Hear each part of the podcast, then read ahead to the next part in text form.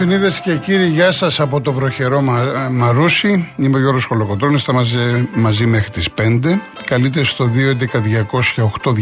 211-200-8200. Επαναλαμβάνω, 211-200-8200 είναι η Δέσποινα Καλοχέρη στο τηλεφωνικό κέντρο. Να πείτε τόσα πράγματα για τα αθλητικά μας. Τι είδατε εσείς στη φάση του Κουλμπάκοφ που ακύρωσε το κανονικό κουλ της ΑΕΚ. Για τη μεγάλη νίκη βέβαια της ΑΕΚ που είναι στην ε, κορυφή της βαθμολογίας με τον Παναθηναϊκό. Για τον Παναθηναϊκό, για την Κέλα με το Βόλο το 0-0. Για τον Ολυμπιακό που ένα 3-4-0 το έκανε 2-2. Τόσα πράγματα έχετε να πείτε για την αθλητική επικαιρότητα. Μαζί μας στη ρύθμιση του ήχου η Μαρία Ψάλτη.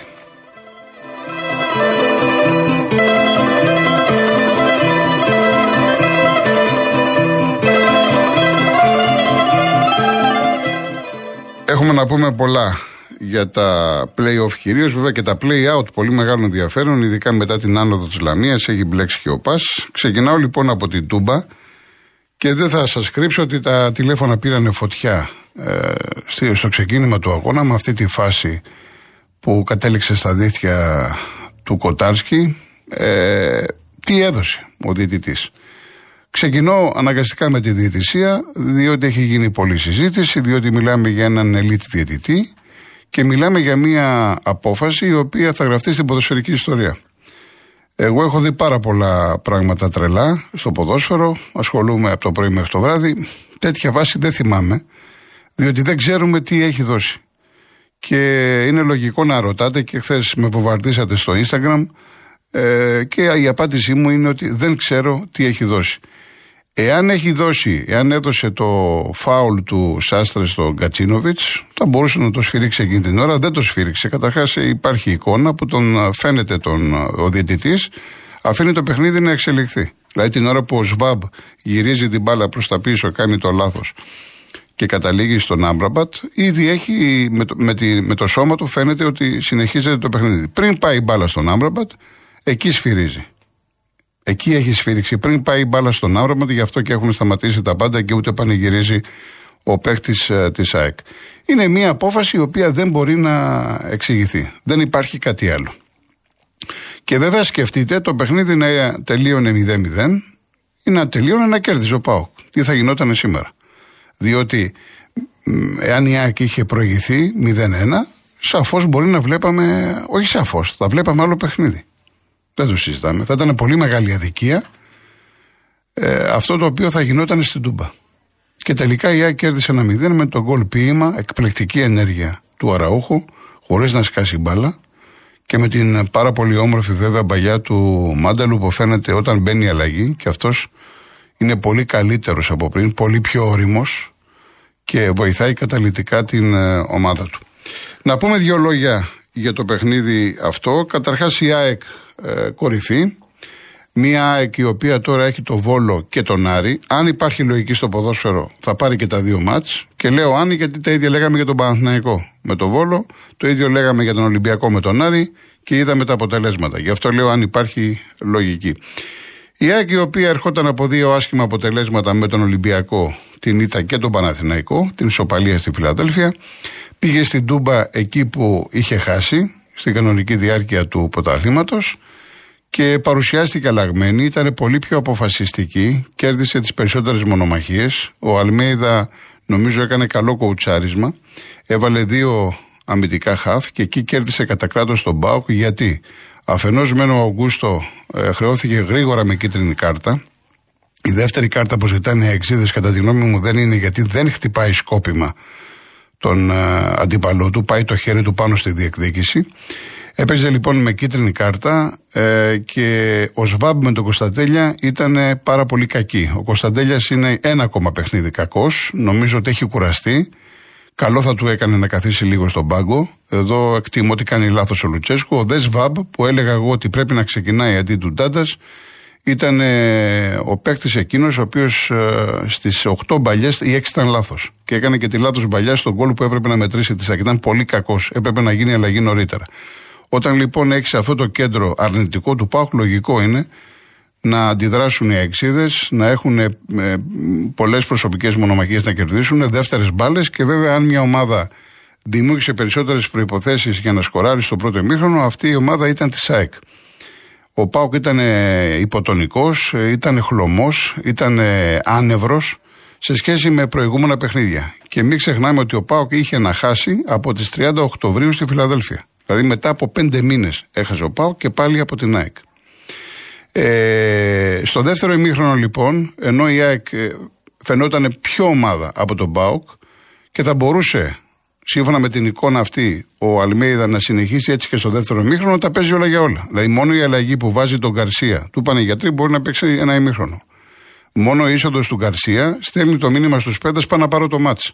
Θα μου πει κάποιος ότι η ΑΕΚ του δευτέρου ημιχρόνου δεν έκανε τις πολλές φάσεις, σύμφωνοι. Αλλά μπήκε με επιθετική νοοτροπία. Και τα έκανε όλα. Βάζει μέσα τον Ελίασον, βάζει μέσα τον Μάνταλο, βάζει μέσα μετά τον Τσούμπερ.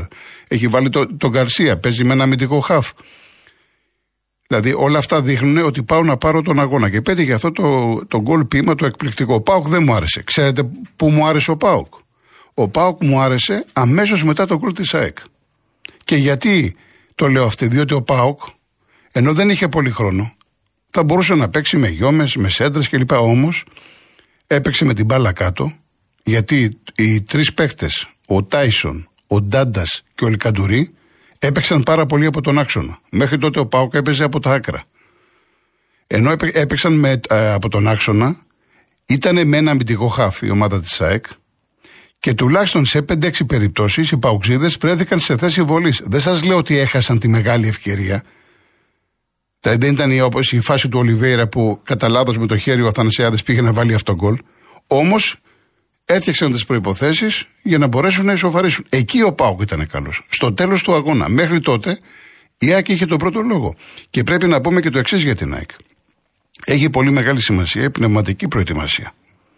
Μια άλλη ομάδα, όταν της ακυρώνεται αυτό το γκολ, μπορεί να χάσει την αυτοσυγκέντρωσή της, μπορεί να έρθει εκνευρισμός. Παρόλα αυτά, παρόλα αυτά, και όταν έχεις ένα τζαβέλα που έκανε ένα φοβερό μάτσο μαζί με το Βίντα, συνέχεια πήγαινε στο διαιτητή, συνέχεια μανούριαζε.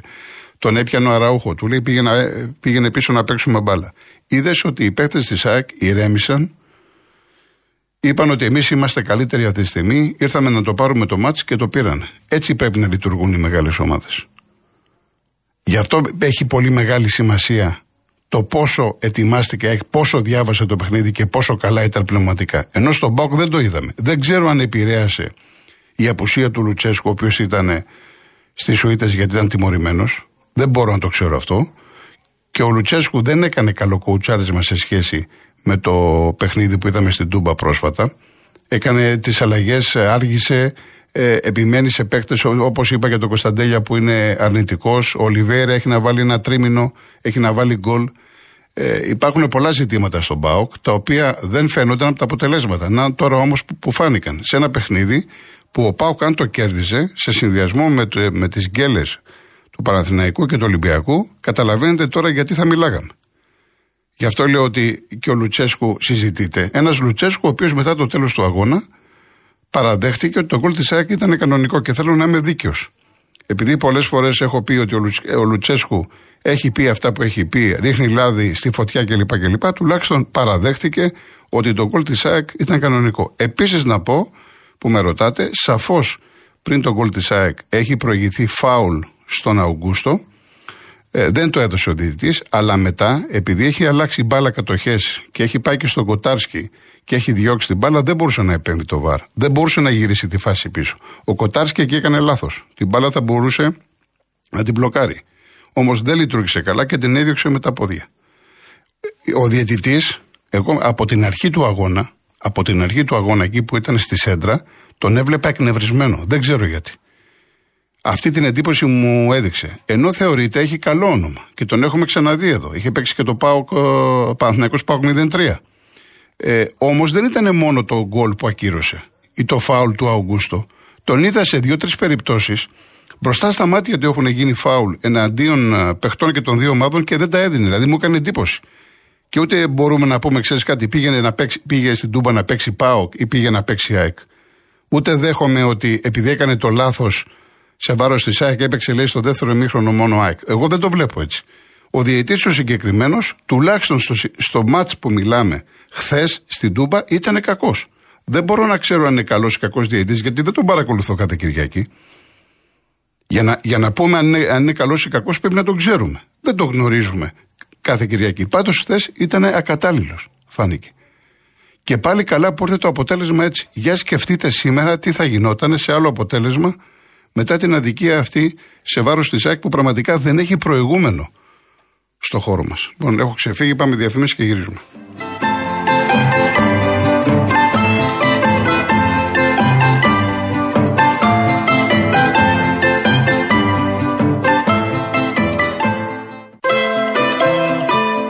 Συνεχίζουμε Παναθηναϊκό. Υπάρχουν πολλά ερωτήματα για ΕΚΠΑΟΚ. Αν προλάβουμε αργότερα, αλλά και αύριο μέρα είναι γιατί θα μιλήσετε κι εσείς, θα βγουν οι ακροατές. Παναθηναϊκός Βόλος. Κοιτάξτε, το γενικό μου σχόλιο είναι το εξής. Όταν πας για πρωτάθλημα που έχεις να το πάρεις 13 χρόνια, αυτά τα μάτια θα καθαρίσει από τα αποδητήρια. Γι' αυτό πήγε και ο κόσμος να στηρίξει τον Παναθηναϊκό. Τι να Ο Παναθηναϊκός ήταν κακός. Στο πρώτο ημίχρονο οι βολιώτες έπαιζαν πιο ψηλά την άμυνα. Υπήρχε ένα διάστημα περίπου 15-20 λεπτών, 20 με 30-35, όπου ο Παναθναϊκό έκανε τις καλές του φάσεις. Ε, έδειξε ότι, εν πάση περιπτώσει, μπορεί να δημιουργήσει τις προποθέσει για να πάρει τον αγώνα. Στο δεύτερο ημίχρονο όμως, που ο Βόλος κύρισε ακόμα πιο πίσω, εκεί ο Παναθναϊκό κούρασε. Προλέψιμο ποδόσφαιρο. Παράλληλο ποδόσφαιρο. Ε, και όταν βλέπεις το Σάρλια, είναι αυτά που λέω, Ξέρετε ποιος έκανε χθες παιχνίδι του Παναθηναϊκού από πίσω, ο Σάρλι. Όταν λοιπόν ε, ε, έχεις το Σάρλια το στόπερ να πάει να σου κάνει παιχνίδι, τι περιμένεις; Είδαμε τον Παλάσιος, ο οποίος ήταν αρνητικός. Εδώ βρέθηκε, ας πούμε, με τη, ήθελε λέει, να, με την κεφαλιά να σκοράρει και έστειλε την μπάλα αριστερά του. Ε, έχει το πέναλτι στο τέλος. Το οποίο εντάξει, εγώ δεν κατηγορώ το παιδί γιατί ο Παναγιώ 9 πέναλτι είχε πάρει και τα νέα τα είχε βάλει. Εντάξει, συμβαίνει, θα χάσεις και ένα. Και ο Κλέιμα είναι καλός τερματοφύλακα του Βόλου. Αλλά γενικά υπάρχει πρόβλημα στον γκολ. Μου λέγατε για τον Ιωαννίδη. Σας λέω ότι είναι πολύ καλός παίκτης. Αλλά δεν είναι ο παίκτης ο οποίος έχει τον γκολ. Δηλαδή ότι και έχει δώσει βαθμούς. Αν ο Παναθηναϊκός και το λέω στους Παναθηναϊκούς είχε έναν Μπέργκ, ένα Σισε, ένα μεγάλο σεντερφόρ, θα είχε πάρει ήδη το πρωτάθλημα. Δεν το συζητάμε. Το πρόβλημα του Παναθηναϊκού είναι ο σεντερφόρ και πόσες φάσεις μπορεί να φτιάξει. Όταν ο αντίπαλός σου, όπως ήταν ο Βόλος, παίζει μαζικά πίσω, πρέπει να κάνεις δύο πράγματα. Το ένα είναι να βάλεις την ατομικότητα στο παιχνίδι, δηλαδή να έχεις παίκτες με ποιότητα που θα έχουν το ένας εναντίον ενός και θα μπορέσεις να δημιουργήσεις τις προποθέσει για να φτιάξεις φάση. Και το άλλο, κίνηση χωρίς την μπάλα. Στο ποδόσφαιρο το σύγχρονο παίζει πολύ μεγάλο ρόλο η κίνηση χωρίς την μπάλα. Οι παίκτες του Παναθηναϊκού δεν ξέρω, δεν έχουν δουλευτεί. Δεν βλέπω κίνηση χωρίς την μπάλα. Ο ένας είναι δεξιά, ο άλλος είναι αριστερά, ο άλλος είναι μπροστά στον Πέρεθ. Ο Πέρεθ στο Σάρλια, Σάρλια Σέγκερφερ, Πέρεθ, ε, Μπερνάρ. δηλαδή ε, ένα παιχνίδι το οποίο σε κουράζει. Λες τα ίδια και τα ίδια και τα ίδια και τα ίδια. Αυτό είναι το πρόβλημα του Παναθηναϊκού. Το πρόβλημα του Παναθηναϊκού είναι το γκολ. Και τώρα έχει, έχει βρεθεί με την πλάτη στον τοίχο. Γιατί έχει Άρη, που Άρης με φοβερή ψυχολογία, όπως έκανε το 2-2, και μετά έχει τον Ολυμπιακό στην uh, Λεωφόρο. Που δεν είναι εύκολο το παιχνίδι. Θα τα πούμε μέχρι τότε. Ολυμπιακός Άρης. Το μάτσα αυτό θα μπορούσε να είναι 3-4-0. Ο Άρης δεν υπήρχε μέσα στον αγωνιστικό χώρο μέχρι το 60-65. Και εδώ βέβαια είναι τα λάθη του Μίτσελ, αλλά εγώ θέλω να είμαι δίκαιος. Εάν το μάτς πάει στο 70, στο 75 και είναι 2-0, λες εσύ μετά που τα ξέρεις όλα, έλα και αυτός ο Μίτσελ γιατί δεν κάνει καμία αλλαγή να ξεκουράσει τα παιδιά. Έχουμε πάω και έχουμε Παναθηναϊκό. Του έκατσε όμως έτσι τα πράγματα και να τώρα ο Μίτσελ που βγήκε και η θύρα 7 και του είπε Σήκω, φύγε. Και δεν είναι η πρώτη φορά. Και μετά το 3-0 στο κύπελο. Αλλά εδώ έχει κάνει εγκλήματα ο Μίτσελ, θα σας πω ποια είναι τα εγκλήματα. Αφήνεις τον Ντόι έξω. Βάζεις το Ρέτσο. Εντάξει. Έχει χτυπήσει ο Μπα, κάνει ο Ρέτσος ποδόσφαιρο. Να έκανε το λάθος. 2-1. Γιατί βρε άνθρωπέ μου κάνεις όλες τις αλλαγές μαζί. Στο 2-1. Στο 2-1 κάνεις όλες τις αλλαγές. Και έξω και ο Φορτούνης και έξω και ο Χουάνγκ κλπ. Ο Χουάνγκ είχε πτήση 30 ώρες, το καταλαβαίνω. Και ο Μπακαμπού ήταν και αυτός. Ωραία. Βγάζεις τον Μπακαμπού. Γιατί δεν βάζει σεντερφόρ. Ο Μασούρας δεν είναι σεντερφόρ. Άλλο ότι μπορεί να παίξει από πλάγια να συγκλίνει κλπ. κλπ σαν δεύτερος περιφερειακός. Δεν είναι σεντερφόρ. Αφήνεις μετά. Έχεις το Σαμασέκου εξάρι. Ακούστε τι έκανε. Σαμασέκου εξάρι οκτάρι τον ε, Εμβιλά που είχε να παίξει καιρό και δεν τον είδα εγώ έτοιμο και τον Κασάμι που είναι πιο βαρύς από μένα τον έβαλε δεκάρι. Και έχεις τον Μπιέλ μέσα. Βρε βάλε τον Μπιέλ δεκάρι. Όχι τον Κασάμι. Και μετά γίνεται το 2-2 και τρέχεις. Δηλαδή ο Ολυμπιακός Με τις αλλαγές του Μίτσελ μετά το 2-1 κόβεται στα 2. Κατέρευσε. Και μετά δεν μπορούσε να αντιδράσει. Και παρόλα αυτά, στο τέλος, κέρδισε και το Σαφάουλ και Κόνερ. Ποιος θα τα εκτελέσει, πάει ο Μπέλ. Πού είναι ο Φορτούνης; Εάν ο Χουάνκ έχει τα προβλήματά του, ταλαιπωρήθηκε με ταξίδια, ο Μπακαπού κλπ. Ο Φορτούνης γιατί, γιατί τον έχεις κάνει αλλαγή το Φορτούνη; Αυτά τα παιχνίδια τα καθαρίζεις, είσαι σίγουρος. Αυτή τη στιγμή την πάτησε ο Ολυμπιακός. Διότι θα ήταν στον πόντο. Αν είχε κερδίσει τον Άρη, που αυτό λέγαμε όλοι και περιμέναμε, θα ήταν στον πόντο. 63 οι άλλοι δύο, 62 Ολυμπιακός. Τώρα πάλι είσαι πίσω. Δηλαδή ότι έχεις φτιάξει εδώ και δύο-τρεις μήνες που με τον Μίτσελ έφτιαξε ο Ολυμπιακός και σηκώθηκε και, και, και, και, και, μέσα σε ένα τετάρτο τα κατέστρεψες. Αυτό λέω.